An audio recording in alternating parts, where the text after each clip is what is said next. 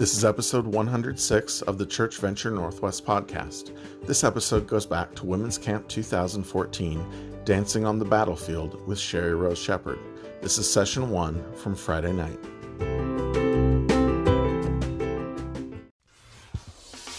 Born into a Jewish Hollywood family, her dad was a well known disc jockey and her mother was Miss California. But home life was not happy, filled with fighting and lonely nights of crying.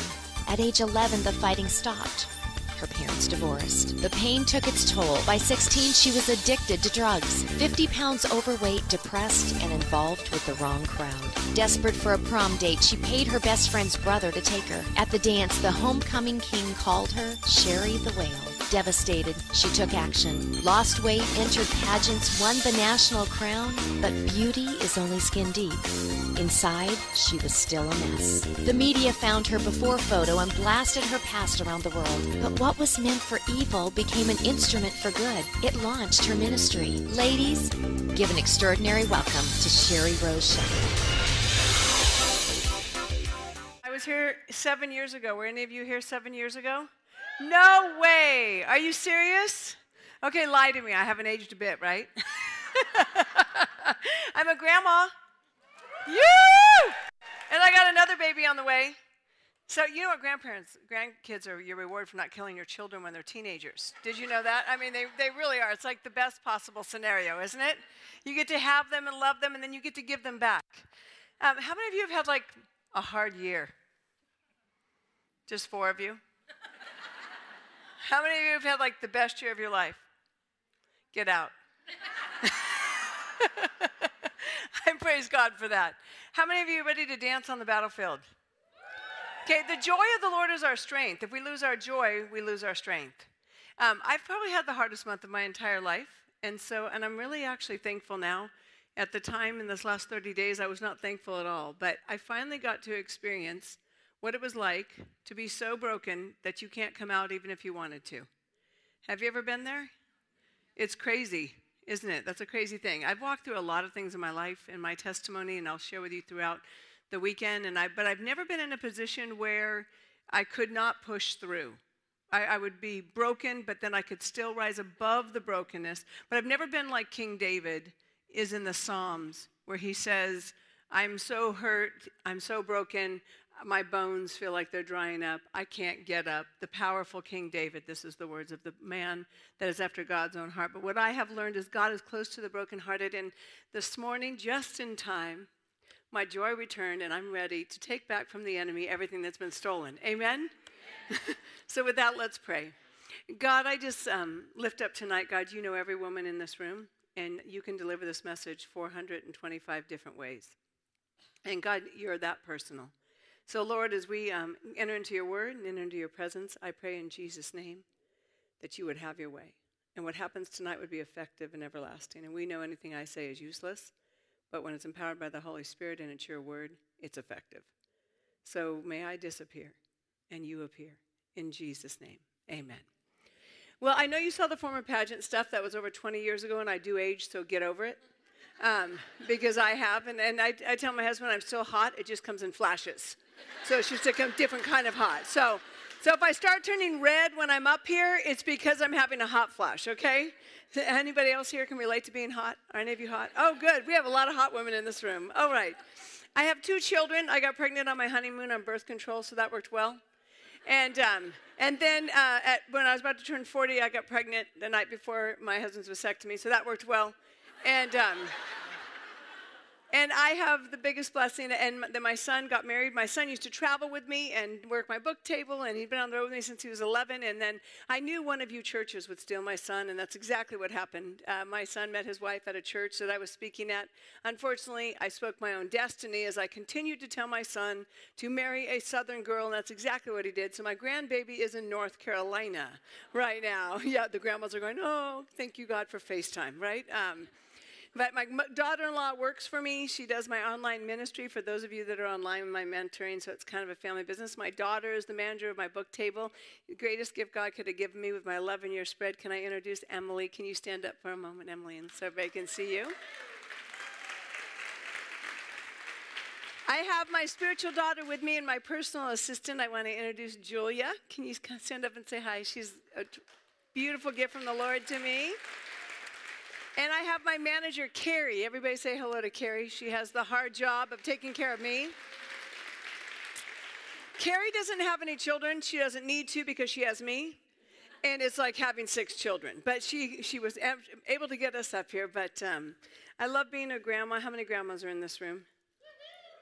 Yeah, it's the coolest in the whole universe. It really is. How many of you um, are married?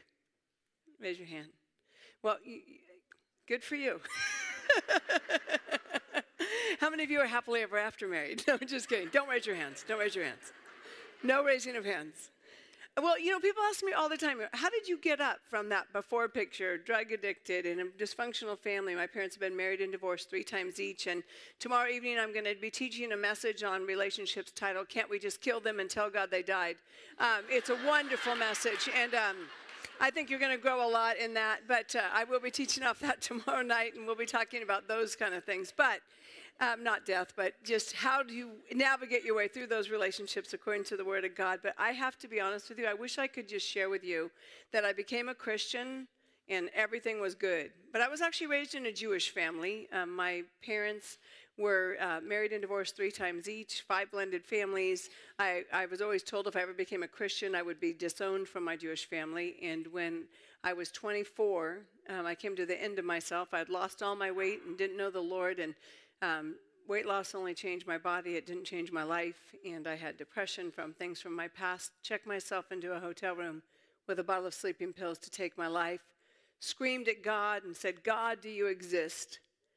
And in that moment, he reminded me of the boy that sold me drugs every day. And that boy, someone invited to a camp just like this. And that drug dealer over the summer between my junior and senior year gave his life to Jesus Christ and came back in our senior year handing out Bible tracts in the same place he sold drugs. And so that was the first time that I ever got to see Jesus in a transformed life. The next day, a boyfriend of mine invited me to his grandparents' house for dinner. His grandparents were missionaries to Albania, American missionaries. When missionaries are praying for you, you just get saved because they wrecked all the fun in your single life, in your sinful life. That's for sure.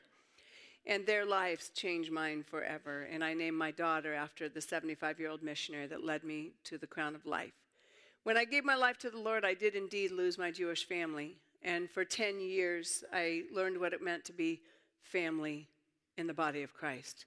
I learned that even though I didn't have a blood family, I had a blood family in the body of Christ. And many people like yourself and had me over for Christmases and Thanksgivings and birthdays and became an extension of what family looks like. Today, that fight has been won. My Jewish family, cousins and all, revival has hit born again Christians all the way across the board. But when people ask me, how did you get past into the new life from the old life?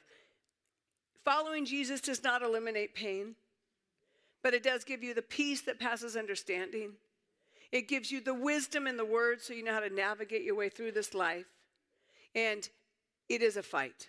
And at the end of Paul's life in 2 Timothy 4 7, he just wants us to know three, three, three, three things. And what I love about Timothy is, I mean, about Paul is he's educated.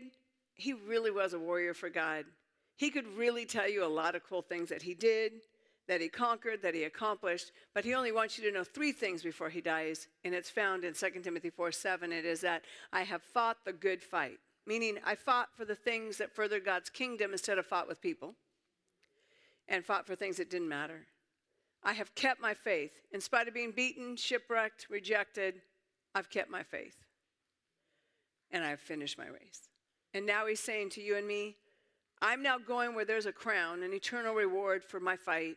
And there is one for you as well, for those of you that will fight the good fight, keep your faith, and finish your race. What I have learned in many trials in my life that I can't control. How many of you have learned that you cannot control other people's actions? Raise your hand if, if that's a revelation to you.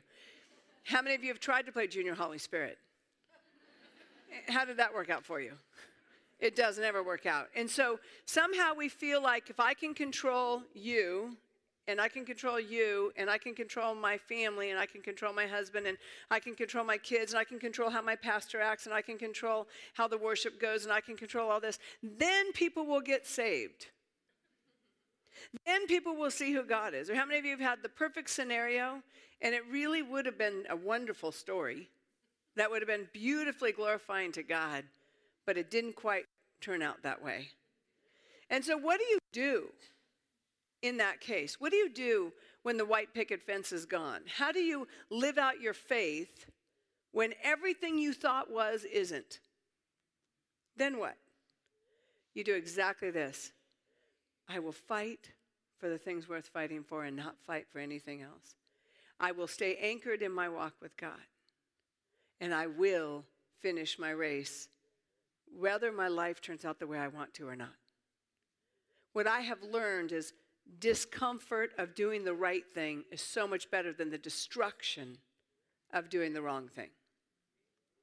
And so for me, when, when I look at us as a team, I look at us as being in the Lord's army. And Teddy Roosevelt says, the victory only belongs to those who are actually in the arena. And one of the things that really came out came to me was how many times we judge people when they're in the middle of a battle. How many times we go, oh, well, they must not be following God. Well, Daniel was following God and he was still thrown in a lion's den. Well, Jesus must have not been following God because he went to the cross. Do you see how dangerous it is to judge God's love for you and others when they're walking through the battle? Because life is a battle. Jesus says, You will have, not might, you're going to have troubles in this life, but I've overcome the troubles of this world. He never says you're not going to have trouble. So when people say to me, Well, how did you get there from here? I said, I had to fight. I have to fight. I have to fight not to walk in who I was and become who I am in Christ. I have to stay in the Word. I have to stay accountable. I need an advisory board. I need people. And I'm going to talk about that. But many people in this room have had something happen where you've either been pushed down or fallen down. In Proverbs 24 16, I love the godly may fall seven times, but they always get back up again. It doesn't say the ungodly, it says the godly may fall seven times. When I was in my very first beauty pageant, I wasn't a Christian. It was evening gown competition, and I know some of you have heard this, so just laugh again, but the rest of you, just join me. Raise your right hand. Okay, elbow, elbow, wrist, wrist. Okay, fake smile. Okay, if you have big hair, whip your neighbor. Okay, you got it.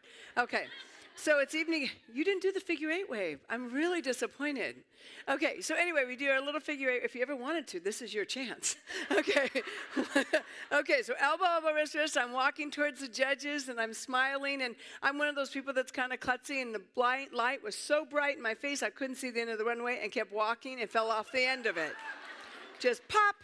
Too bad they didn't have YouTube back then, right? But Anyway, so I pop, I'm, down there on the ground and I'm thinking, I still want to win. That's what I'm thinking.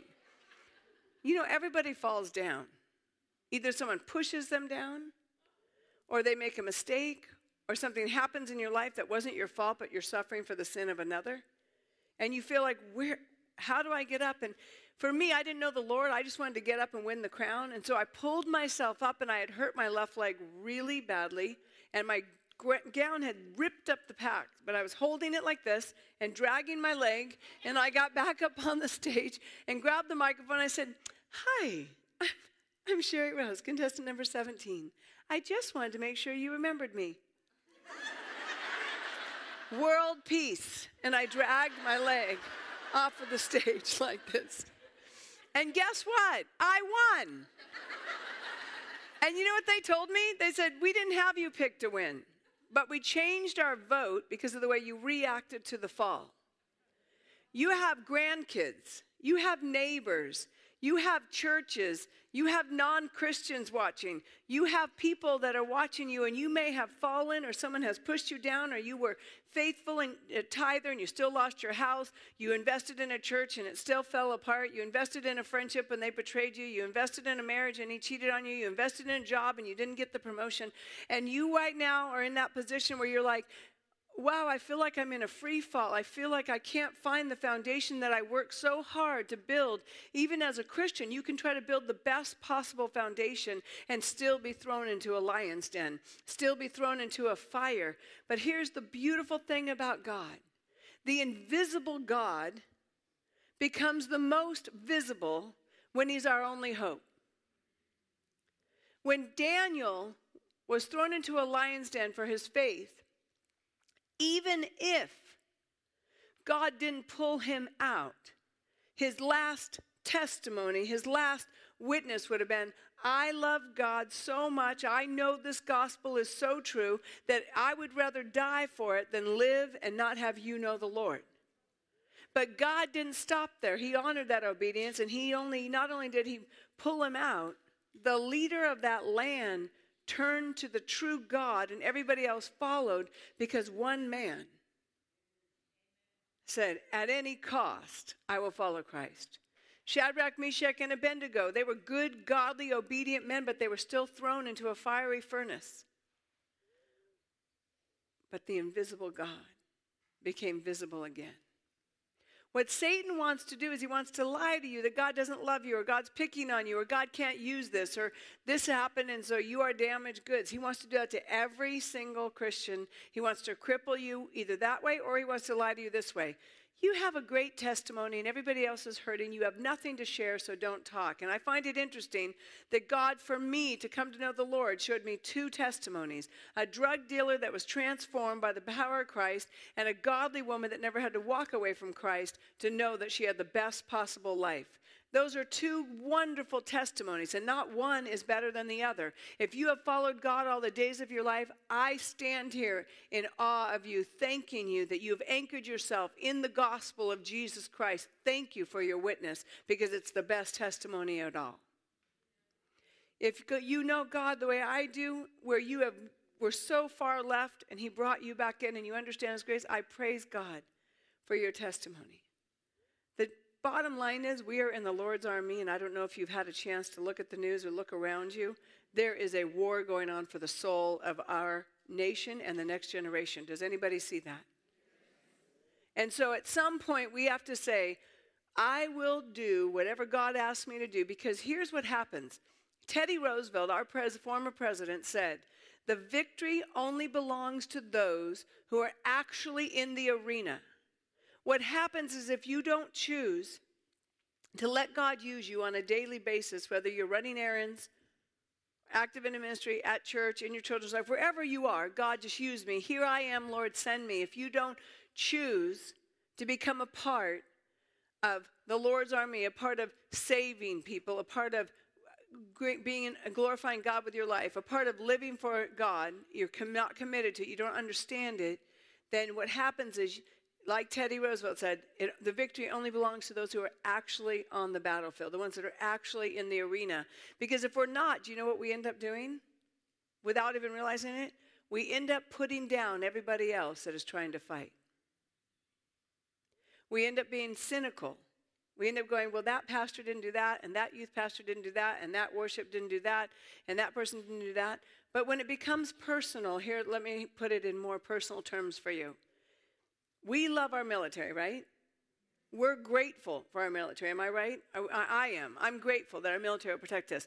But let me tell you how much different the military would come to me, become to me, if my son or daughter was taken to war. That military would become very personal, wouldn't it? Some of us are not in the arena. We go to church, we, we know God from afar. We're saved, we're going to go to heaven, but we've never experienced what David has experienced, where we get to kill giants, that we get to be a part of the great things that God gets to do through us. And so, if you're not being actively used by God, faith is boring. And it even feels like a chain. It feels like a list of rules of what I can't do, and it makes me feel bad about myself.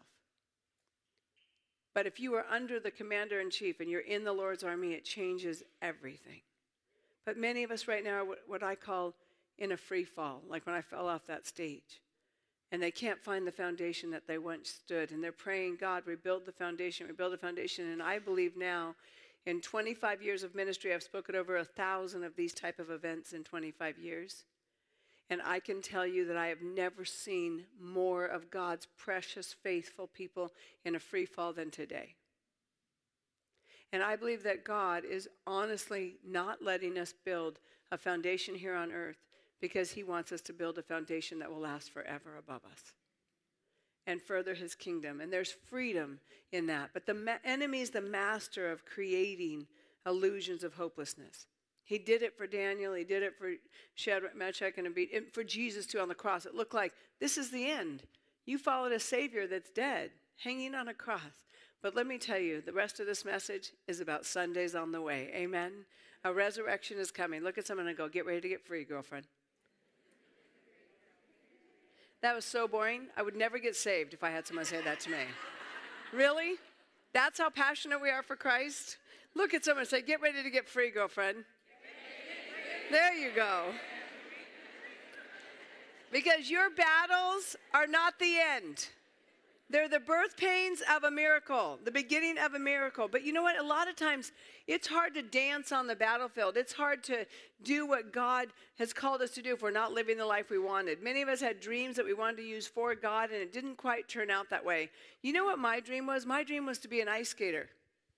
And I was a good ice skater, and I was doing pre Olympic training and winning competitions. And those of you that are over 40 will appreciate this. I had the opportunity to win a competition where I got to train with Peggy Fleming and Charlie Tickner. And that's a big deal when you're young and you're 12 and 13 years old. And, you know, just, and my parents divorced. My mom took my scholarship money, bought herself clothes, took me off the ice, left me home with my older brother, who's a stepbrother, who's a drug addict, and that's where my life ended.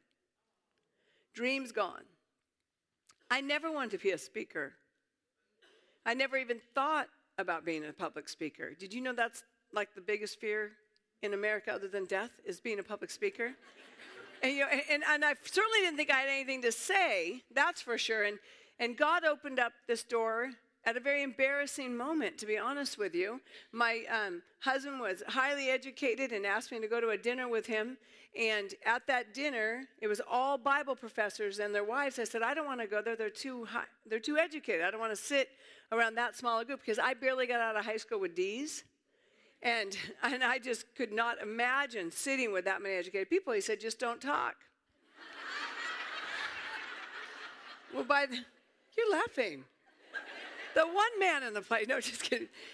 So, long story short, I almost made it to the dinner without ta- talking, and the woman at the end of the table said, Hey, I heard you were fat, Jewish, and on drugs. You should tell us your story.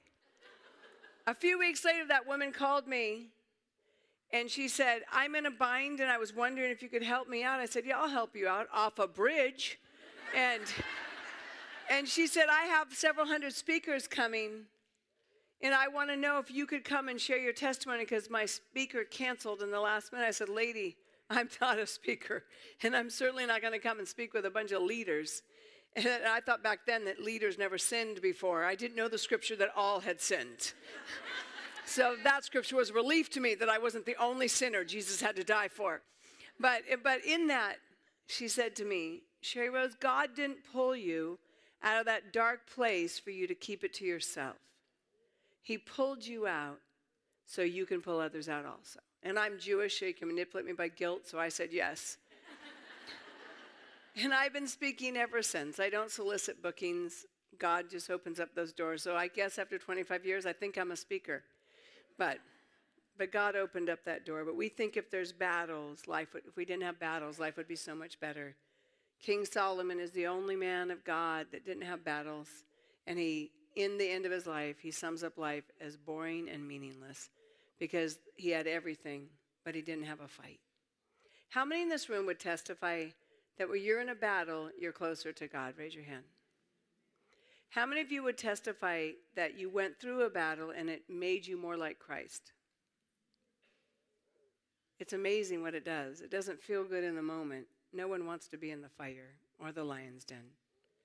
It's amazing, though, how God uses the most painful places to put us exactly where He called us to be. He did it with Joseph.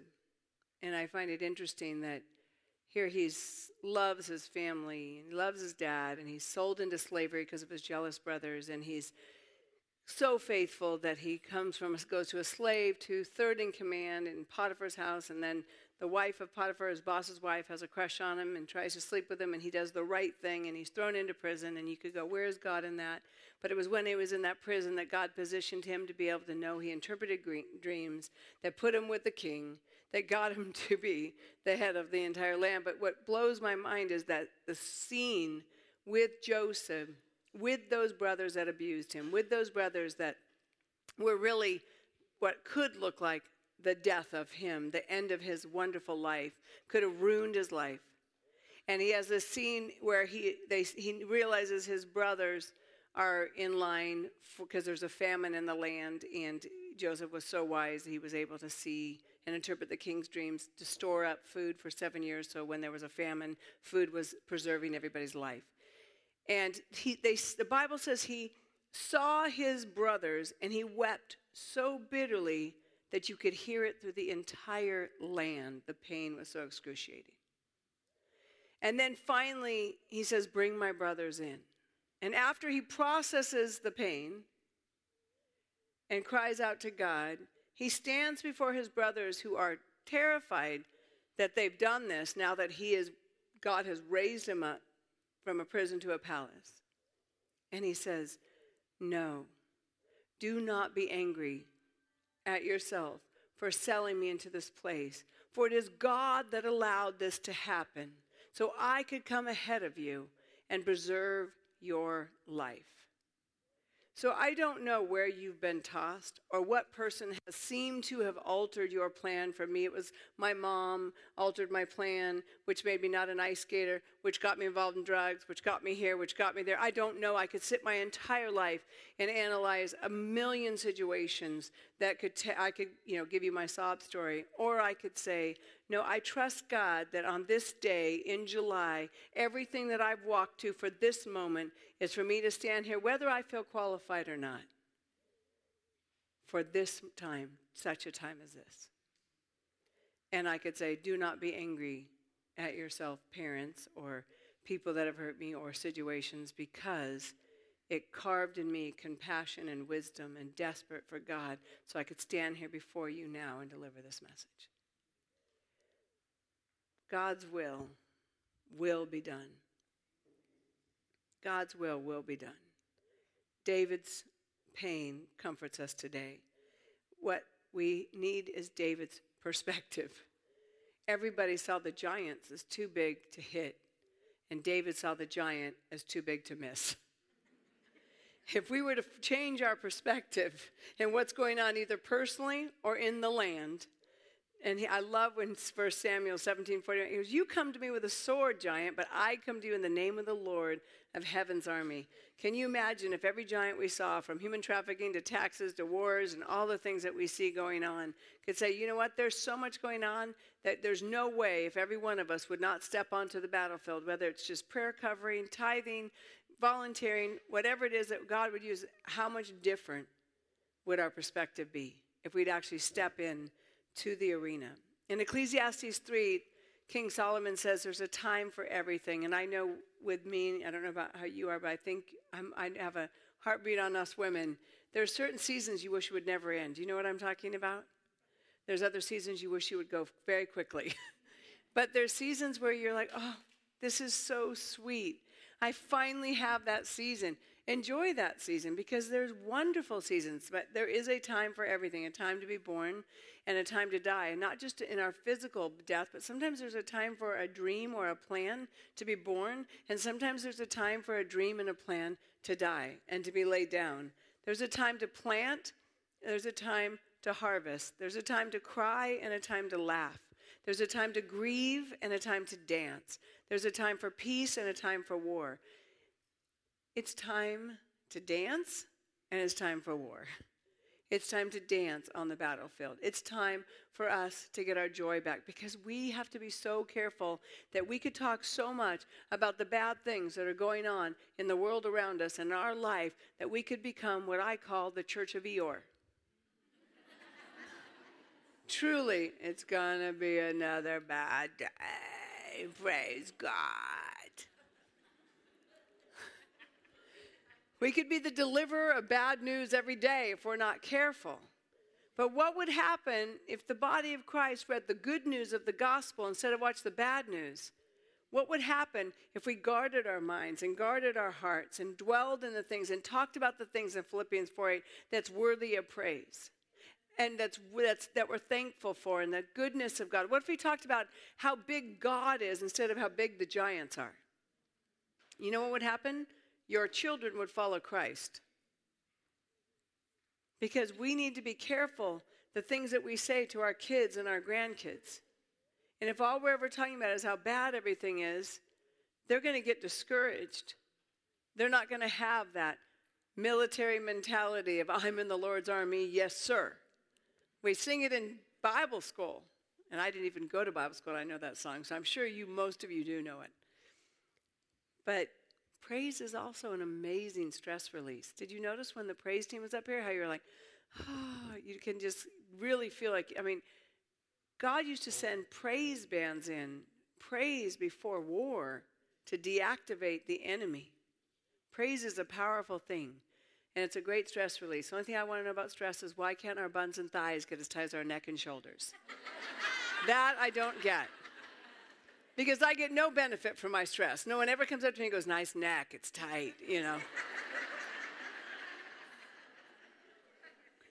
Okay, I'm going to give you an acronym of dance. I have a journal that I put together, not the one you're holding. I have an actual workbook for all the teaching for the weekend and all the scriptures, all the lessons, everything in one journal with you to be able to do practical application. So if you do want to get that after, feel free to. But I'm going to give you what God gave me fresh today on dance. And the first thing He showed me in the acronym of dance, it's a scriptural acronym.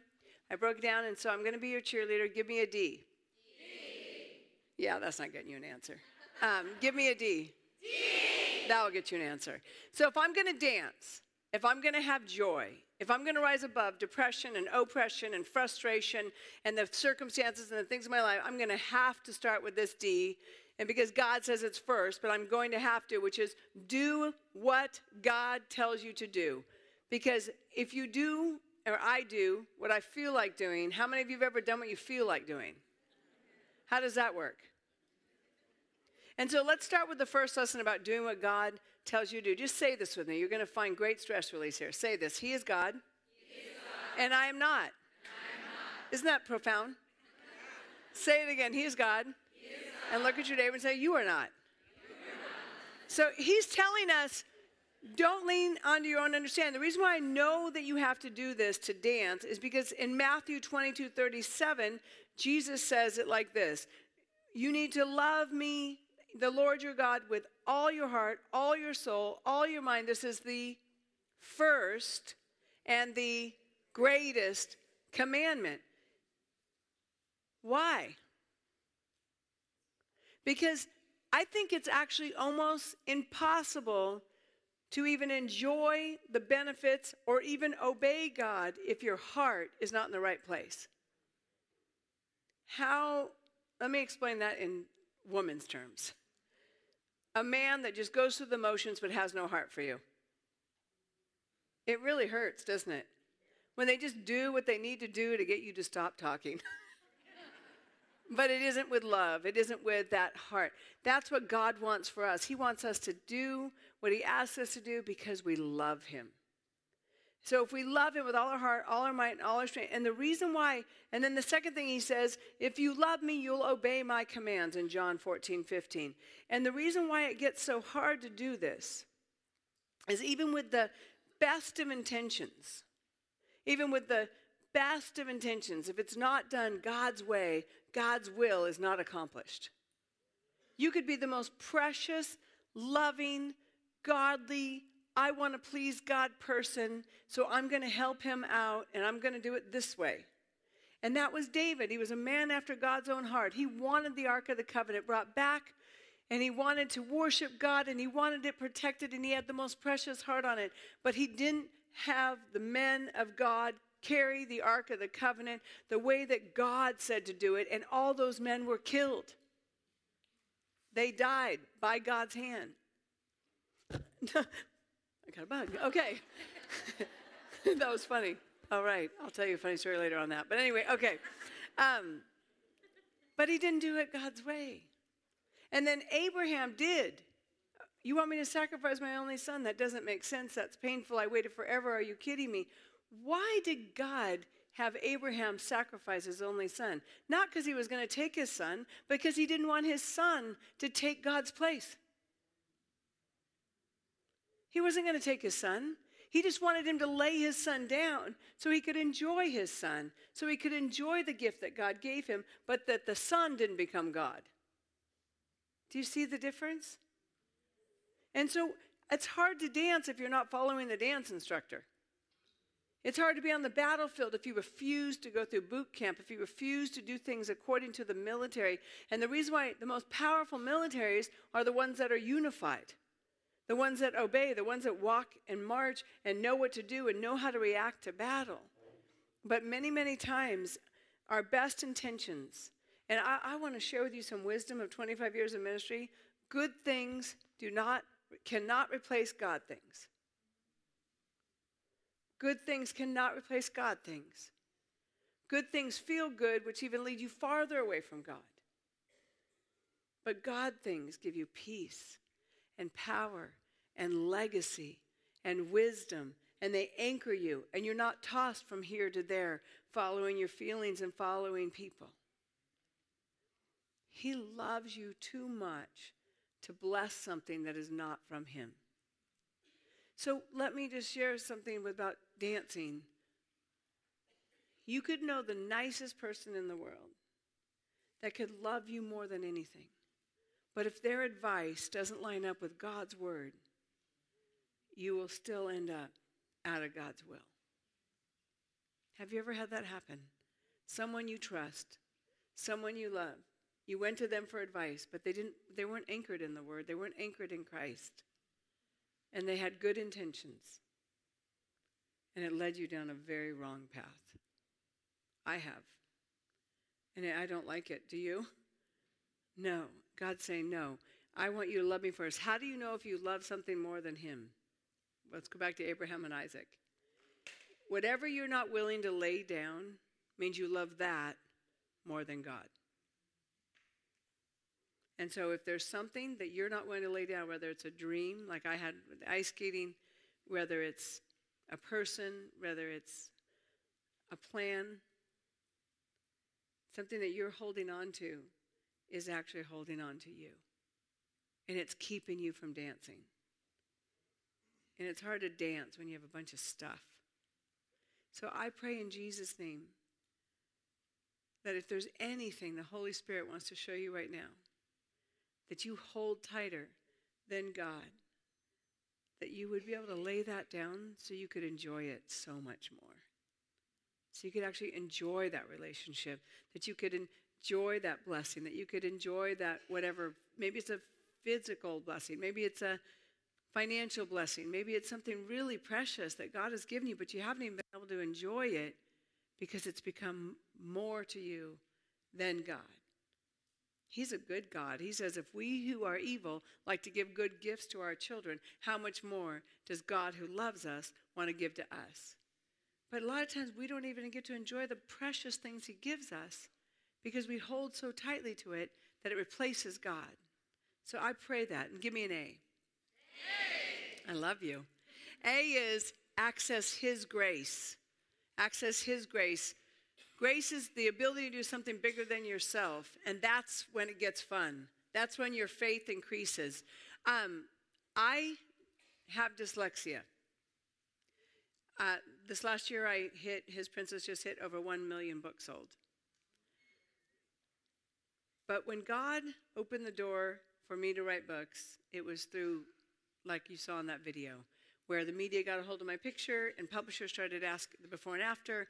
And I said, No, I, I can't write. I barely got out of high school with D's. I had an English teacher that told me I was born to lose in life. I, I, I could not fathom how I could write a life story book.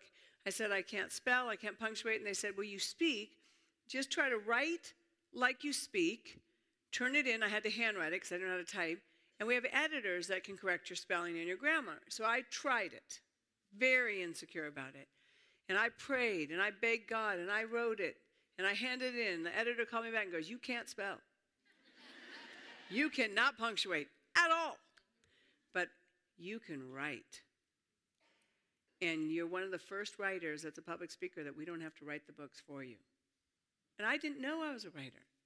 I had to access God's grace. Well, that first book was my life story, Life's Not a Dress Rehearsal, and it hit the bestseller list. And then I got asked to write another book. And here I am now, 15 books later. And so I started, oh, praise God, thank you. to God be the glory for that, but thank you.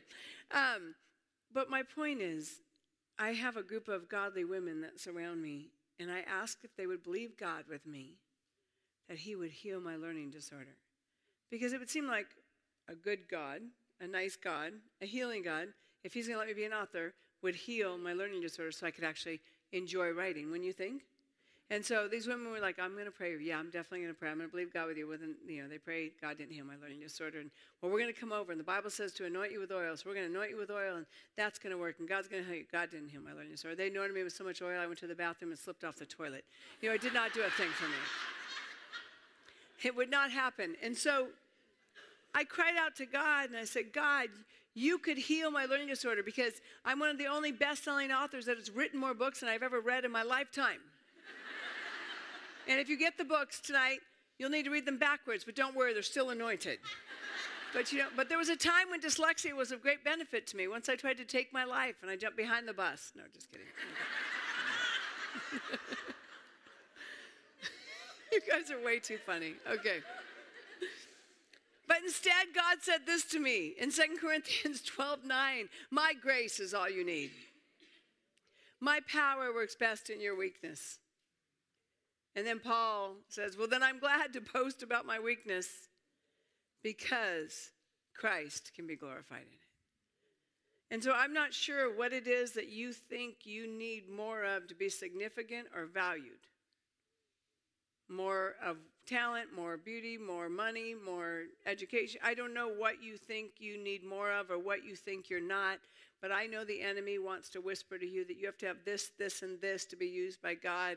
And that is not a God thinking, that is a world thinking, and that is just another way to shut you down. But God truly is glorified in our weakness. He truly is. And we get to experience the power of God by allowing His grace to work through us. Can you imagine if each one of us just said, God, I'm, I feel insecure. I know all the things I'm not. There's no way. I mean, honestly, every time I come to speak, I'm like, Lord, you're going to show up again, right? God, you're going to like do your thing again, right? I mean, I'm desperate for Him because I'm not smart enough to give you something that will make any difference. And whether I feel qualified to stand here or not, God spoke through a donkey, so I'm okay. I'm just saying. But we worry too much about what other people think. And so we're so worried about it. Would you like to be free from that? Raise your hand if you're like, I don't want to worry about what people think anymore. I just want to be free in Christ and be used by God. Okay. Look at a neighbor and say, I'm about to set you free. Let them know. Okay. Now speak these very sweet, truthful words to your neighbor, okay? Look at your neighbor and say this. No one's thinking about you as much as you are.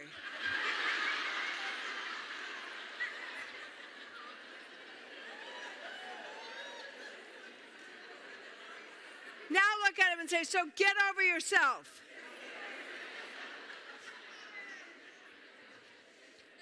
So listen, we're working so hard, worrying about what each other thinks, and they're not even thinking about you, they're thinking about what you think about them. One of my favorite sayings is enough about me. Let's talk about you. What do you think about me? I used to think I needed big hair to be used by God. And people that had big hair, I thought they had everything. When people would come up at retreats like this with big hair and say, well, you, I need prayer, I'd say, Why? You have hair. and we somehow think if someone has something we don't, they have it better than we do, so they're better than us. Whatever that is. If they have long, you know, whatever it is, whatever we think it is that we need, that we obsess with, that we're not, then whatever that person has, they have it better than us. And you know what I learned? I learned what I take for granted, someone else is praying for. And sometimes God has to disable us to enable us to do more through us than we could do on our own. So how do I do this? I have to live Philippians 4:13. It says I can do all things. Say it with me. I can do all things. Through Christ who strengthens me. You trade self-confidence for God confidence. If you work your entire life trying to build your own confidence, see, I thought my confidence would come from my hair, so I bought pounds of hair extensions. And I couldn't wait to go to my next booking with pounds of these clip on hair extensions. It was down to here and out to here, and I walked into the room, and no one had bigger hair than me because no one wanted to have bigger hair than me. I looked like Cousin It. But I wanted big hair. And when the woman introduced me, she hugged my head and unclipped it all. And so I was walking back and forth, talking, and hair is falling all over the stage. But I can't see it. All I can see is women going, What's that? And so I stop in the middle and go, What are you all staring at? And they said, and they point. And I saw my hair and I could hear God say, Even the numbers of hair on your head, I know. and I don't recognize any of those.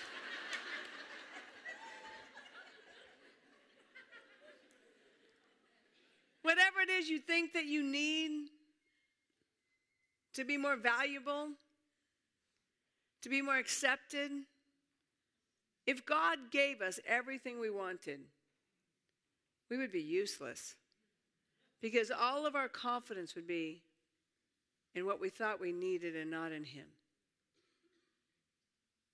We don't need more confidence, we need more confidence in Christ. Amen. Give me an N. Never give up your identity. I don't know who in this room has ever had identity theft, but it's a really scary feeling if someone has stolen your identity or your credit card or used something. But many of us have spiritual identity theft. And if you don't look at John 10:10, 10, 10, Satan comes to kill, steal, and destroy. That is his goal. Jesus comes to give us a new life, a new identity. Satan wants to give you a false identity, and Jesus wants to give you a new identity. When that English teacher told me I was born to lose in life, that became my identity for several years. If I had continued to walk in that person's comment on me, I would never have be here today. I wouldn't have ever written a single book because the English teacher said I was born to lose, so that must be it. Now think for yourself right now. Just take one moment of reflection. Has someone spoken something to you and you made that who you are? Have you actually taken what a human being spoke over what Jesus spoke over you? Have you chose in that moment to say, This is who I am? That's because we are looking to each other for our identity, to validate us. How you act to me, how you react to me, how many likes I have on my Facebook, how you respond to my Twitter, how you respond to my joke, how you respond to this. It's like we're walking around with these empty buckets going, fill me, fill me. And whatever anybody puts in it is what we become. I don't know who said what to you, but I do know this. They didn't give their life to prove your worth, but Jesus did. And I do know this. This is a crisis. How many of you are mothers? Moms, if you do not know your identity in Christ, either will your children. And if I keep repeating everything that was said about me bad, or every bad thing I think about myself, my mouth goes into my brain and I believe it more and more and more. Can you imagine? And let's try it. How about just this weekend? Let's make a decision that we're not going to repeat a single negative thing that we think about ourselves or that someone else has said. And if someone compliments you, you're actually going to just say thank you and stop talking. I mean, what is it? I like your hair. No, look at these roots. I love your outfit. It's totally old. Why do we do that? Why can't we just say thank you? People are not going to compliment you anymore because we're going to get an hour long lesson of why you aren't what they th- said you were. See, that English teacher didn't teach God's grammar lesson. God's grammar lessons don't put a period where I have a comma. Because I have a plan for every life I create, Jeremiah 29 11.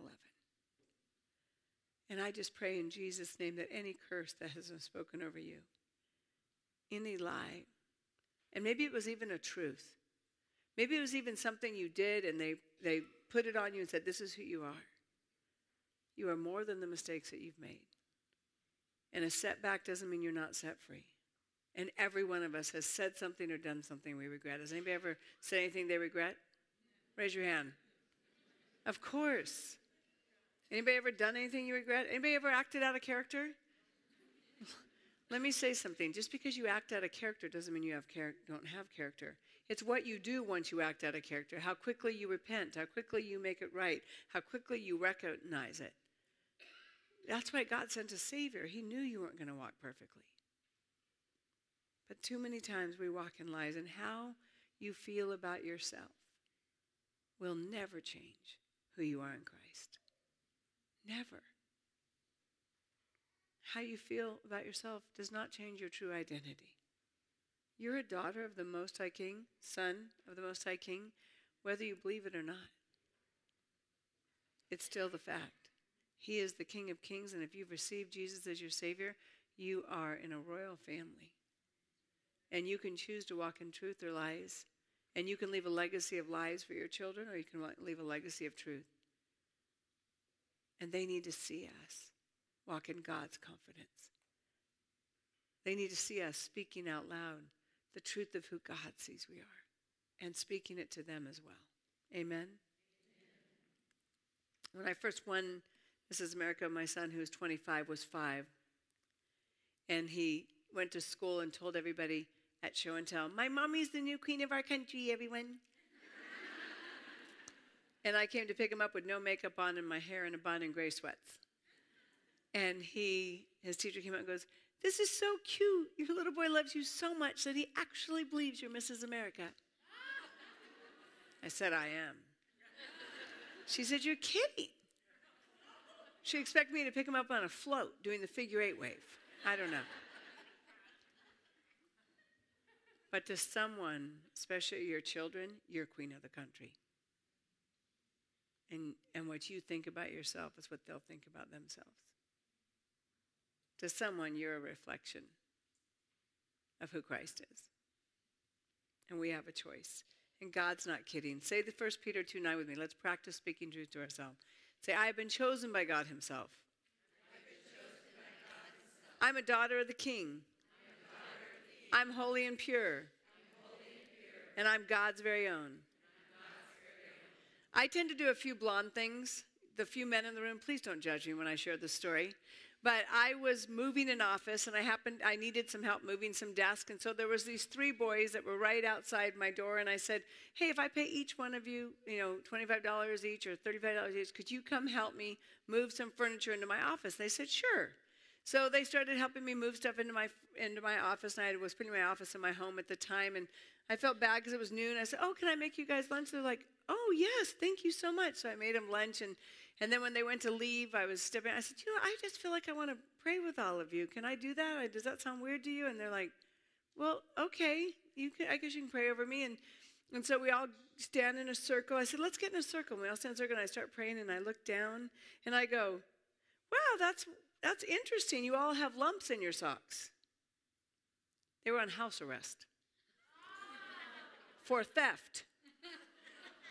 And so they said, oh no, those are actually alarms. We're on house arrest for theft.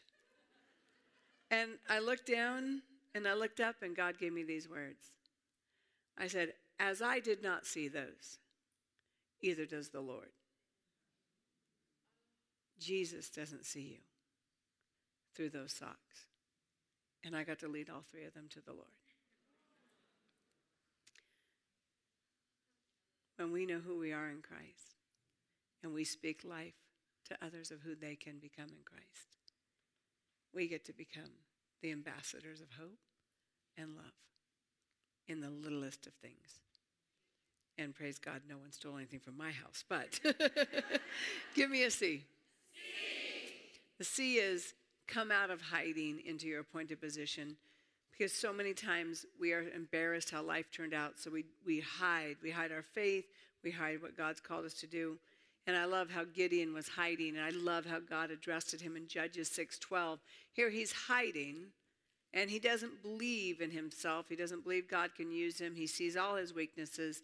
And I love that the Lord sends an angel, mighty hero, the Lord is with you, because God addresses you for who he's called you to be, not where you're hiding or how you feel. Isn't that beautiful to know that? And um, I, I, I learned this that there's people that really do need to be saved. And can you imagine if our military said, I just don't feel like fighting because I'm not qualified? I'm not strong enough. We'd be pretty scared, wouldn't we? Or if a police officer said, I can't come because I, I don't feel like I could handle this situation. You'd be like, well, who's going to save me then?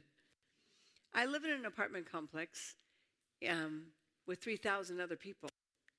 And there's four hot tubs in that apartment complex. So the chances of ever being in a hot tub by yourself would be, well, one in 3,000. Okay, four in 3,000 maybe. Okay. But I, my balcony overlooks one of the hot tubs, and I noticed that it was empty. So I was incredibly excited. So I thought that God maybe locked everybody's door so I could go down and have a private hot tub. And so I was down there enjoying myself, thanking God that I got this hot tub alone. And these two drunk young girls in their 20s stumbled over to the hot tub. And I was, and they, one of them went to walk in the hot tub and tripped and fell right in my lap. And she goes, "Hello," looking at me. Two drunk boys, my son's age, in their 20s, followed them in the hot tub. And now I'm sitting in the hot tub and I'm thinking, well, the first thing I'm thinking is, if God gives me a divine appointment, I don't think I can stay in here very long because I'm over 50. And when you stay in hot water too long, your skin falls off. and the second thing I'm thinking is, I can't relate to these kids. And that girl has a belly button ring, and I can't even find my belly button anymore. You know, so, and all these thoughts are going through my mind. I want to stay invisible, in other words. I don't want to come out of hiding. They don't know I'm a speaker. They don't know I'm a Christian. They don't know I'm an author. They don't care.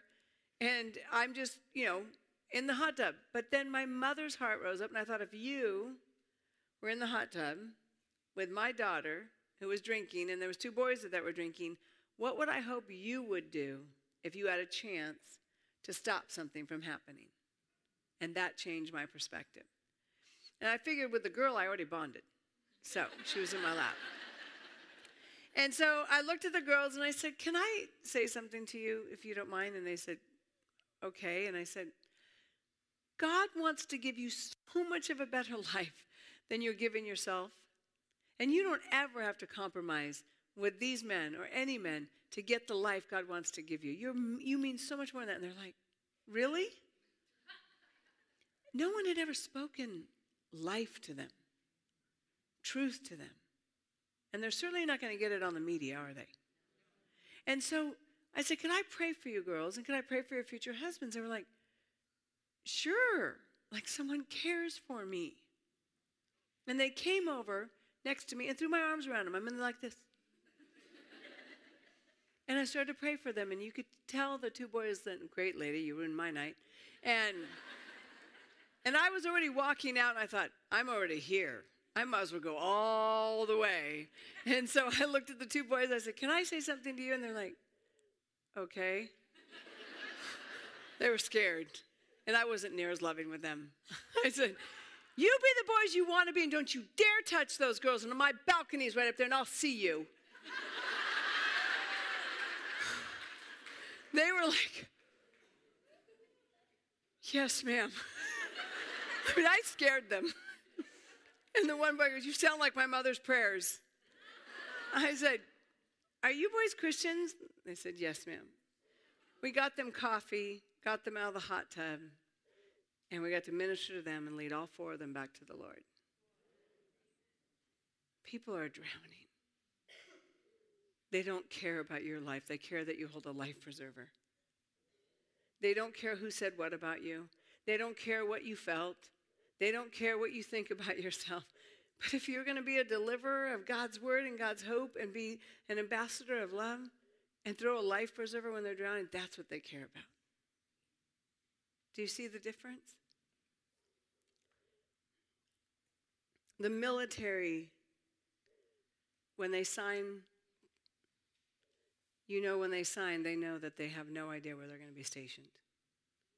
And while they're in the military, they can be moved at any time where they're going to be the most useful.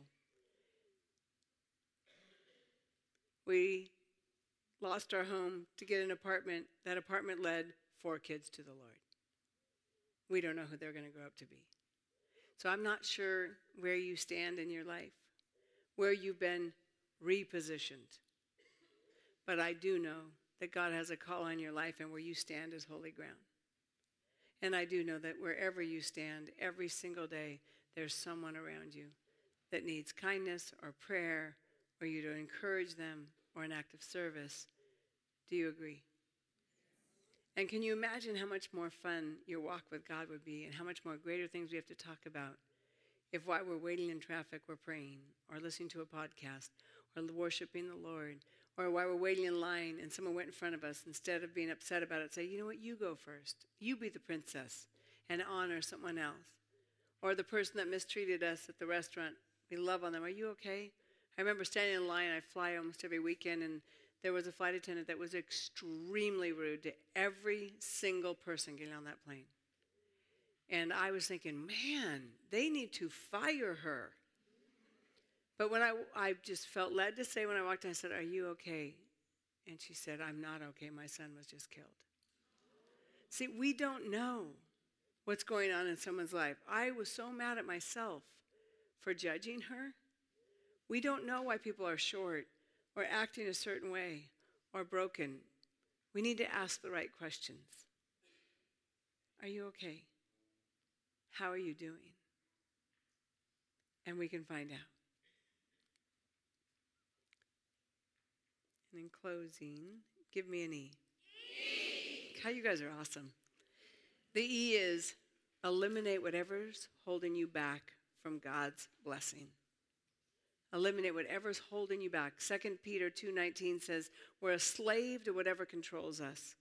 How do you know what's controlling you? What you're not willing to lay down, what you think about all the time, what consumes your mind all the time? Is it fear? Is it worry? Is it finances? Is it a person? Is it what someone thinks about you? What's controlling me? What am I a slave to? What do I need to lay down? What do I need to walk away from? Um, Hebrews 12:1 Since we are surrounded with a cloud of witnesses, let us throw off everything that hinders us, any sin that entangles us. Let us run with perseverance the race that is marked out for us. How do you know if something is from God or not? How do you know if what's holding on to you?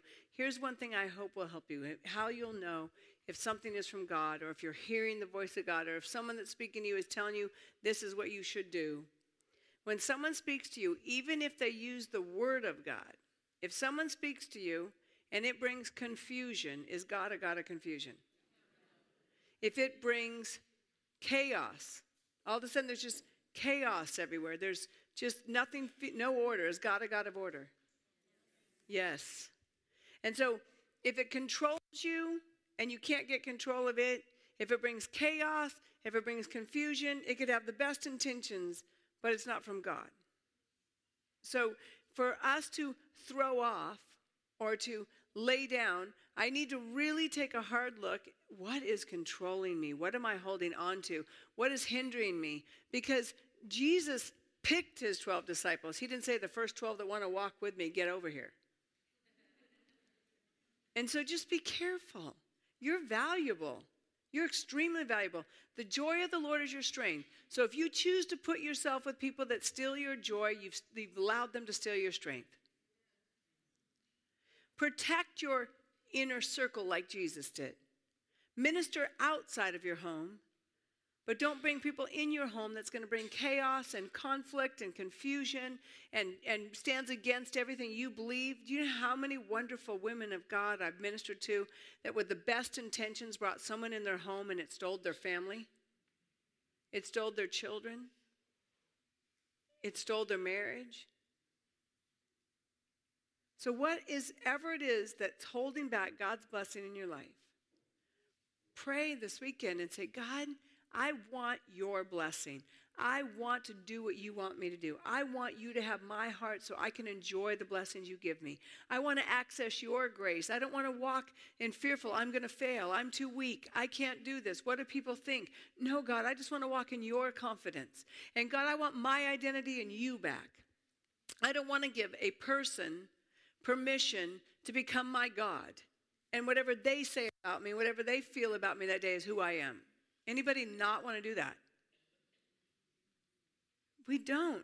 Even our husbands, they cannot become our identity. That's too much pressure on them, too. But they can't. And one of the things that I think hinders us, and, I, and that God showed me this morning, are things that are no longer growing things that God has already removed from you or from your life, and you're still holding on to them.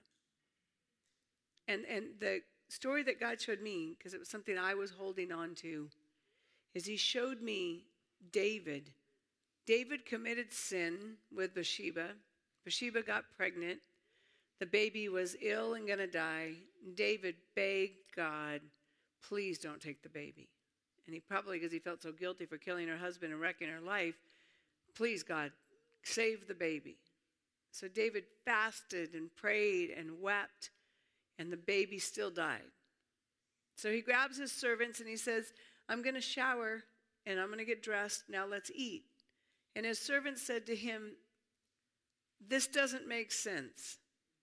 Why the baby was alive, you wept and cried out to God and fasted, and now the baby is dead, and you're going to get up and shower and eat. And David says, The baby is dead, meaning there's, it's over. I need to get up and continue. And of course, we know about God's redemption through King Solomon, the second baby that came through him in Bathsheba, who became the wisest king that ever lived. Maybe what's hindering you is something that's dead, and you're still carrying it. You're still on Friday when Sunday is where God's called you to be. So pray this weekend God, what is what needs to be removed? Is there something dead? Am I holding? Because if a woman holds a dead baby, because you don't want to let go. It's hard that morning, that letting go. So, what God may be asking you this weekend is you're holding on to something that will hurt you. Can you hand it to your daddy? You're holding on to something from your past that I've already put to death. And maybe you haven't forgiven yourself. So you're holding on to a past sin, and God's going, What sin? You already asked forgiveness for that sin. I don't even know what you're talking about. It's covered in the blood. But you're holding on to it. You're beating yourself up. Maybe it's a rejection of someone you loved, and you just or keep holding on that one day they're going to accept you and love you. And, and Jesus is saying, it's time to wash and eat and move on and move forward. I, am not sure what that is. But I would love to invite you to do something very special tonight. And I don't know if I have a musician here. Are you anybody here? Can, the piano, thank you. Um, would you love a breakthrough tonight? Raise your hand if you'd like a breakthrough. To dance on the battlefield. So I'm gonna, I would love to invite you to do something tonight. How would you like to do the wedding vows that we do to a man at a wedding to the Savior. That we choose to follow Christ for better or for worse, in sickness and in health. Wouldn't that be a beautiful breakthrough? Because I've learned the most beautiful place to be is to not love God with conditions. Because His love is unconditional for us. Not wait to move forward, not wait to dance, and so if, if you're here tonight, I'm going to start just if every eye could be closed for a moment. And this is just between you and the Lord. This isn't about what each other thinks. This isn't, we don't want to play games. We're at a retreat. We want to go home different. So if every eye could be closed out of respect to the Holy Spirit for a moment. And I'm going to call some things out. And if you're saying, yeah, I'm ready. If someone has spoken a lie to you and you believe that lie and you made it your identity and you're saying, I want to be done with this lie. I want a breakthrough from this lie. And I want to walk in God's truth. Raise up your hand. Lots of hands. Lots of lies. If there's a dream you did not get and you're just wondering why, why God didn't get it to you like He did for me with the ice skating, and you're like, I'm ready to let that dream die and let God resurrect His dream for my life. I want His dream for my life. His, he's the author, and I've worked a long time to try to set up my life the way I want it, and I'm tired. And I just want to surrender to His dream. Not my will, but God's will be done in me. Raise your hand. Lots of us.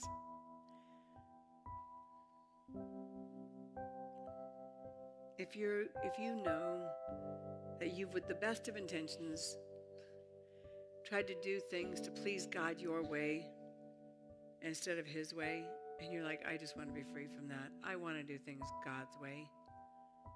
And I just want him to have my heart. I want to take my heart back from whoever has it more than God and I want to place it back in my heavenly Father's hands and I want to place it back in my Savior's hands.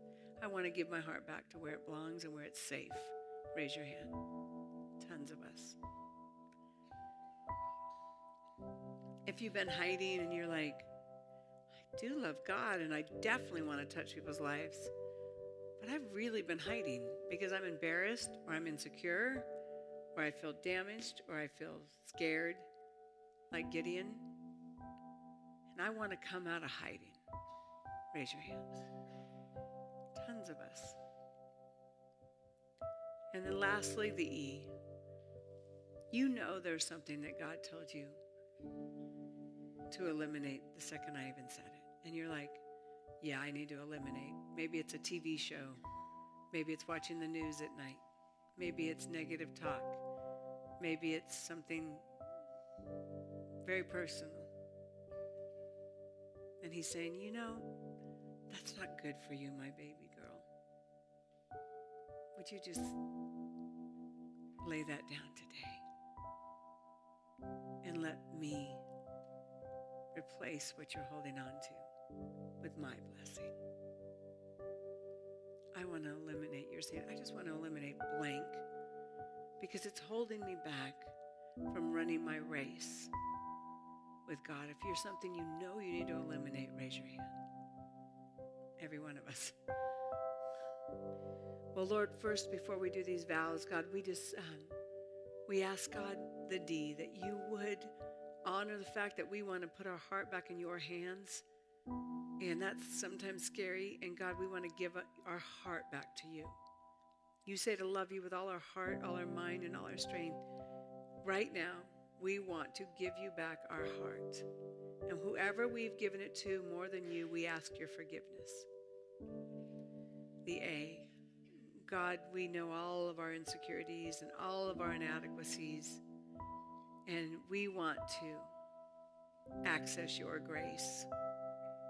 We don't want to operate anymore out of what others think.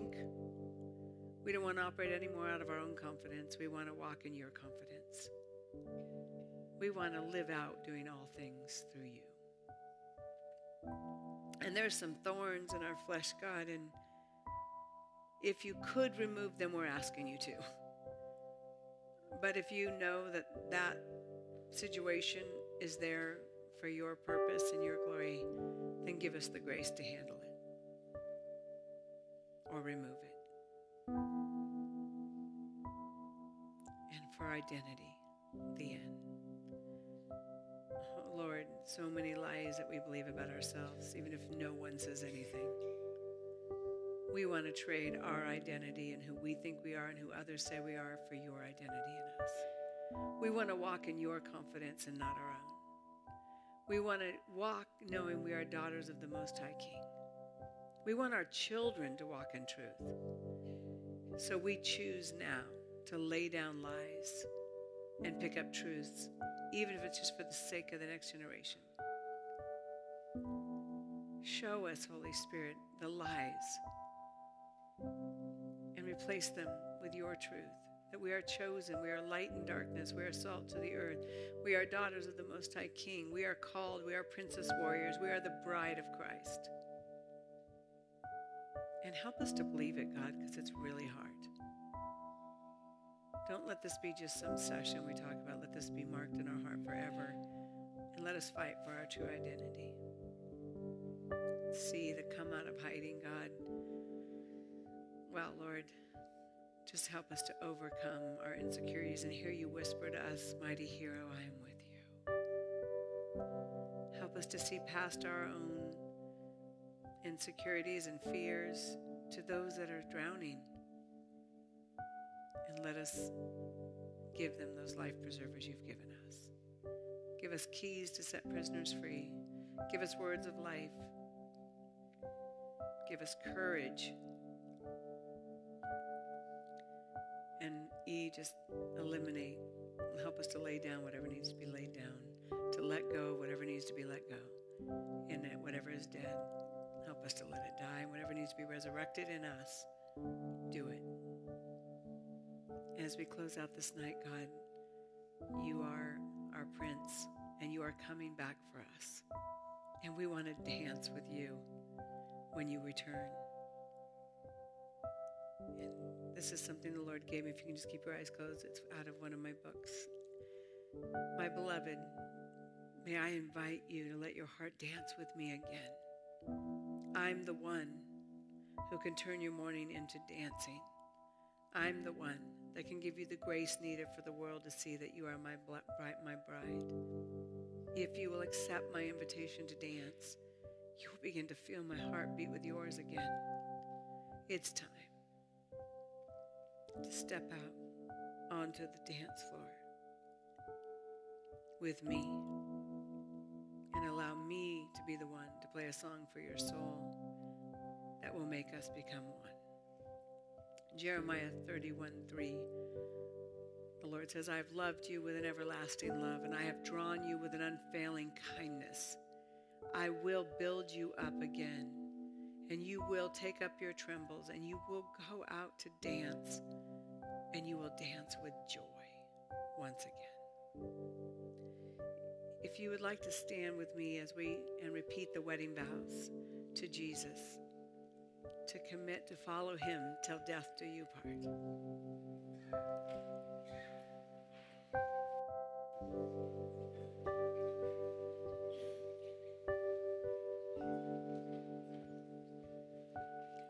Let's pray. Repeat after me. Dear Jesus, today I say, I do and I will. Choose to love you with all my heart trust you with the rest of my life. From this day forward, I take you, Jesus, as my Savior and my eternal Prince, for better or for worse, for richer or for poorer, in times of sickness and in times of health, in times of joy and in times of sorrow in times of triumph and in times of failure, in times of plenty and in times of want, to have and to hold from this day forward until you return or death places me in your arms. Amen.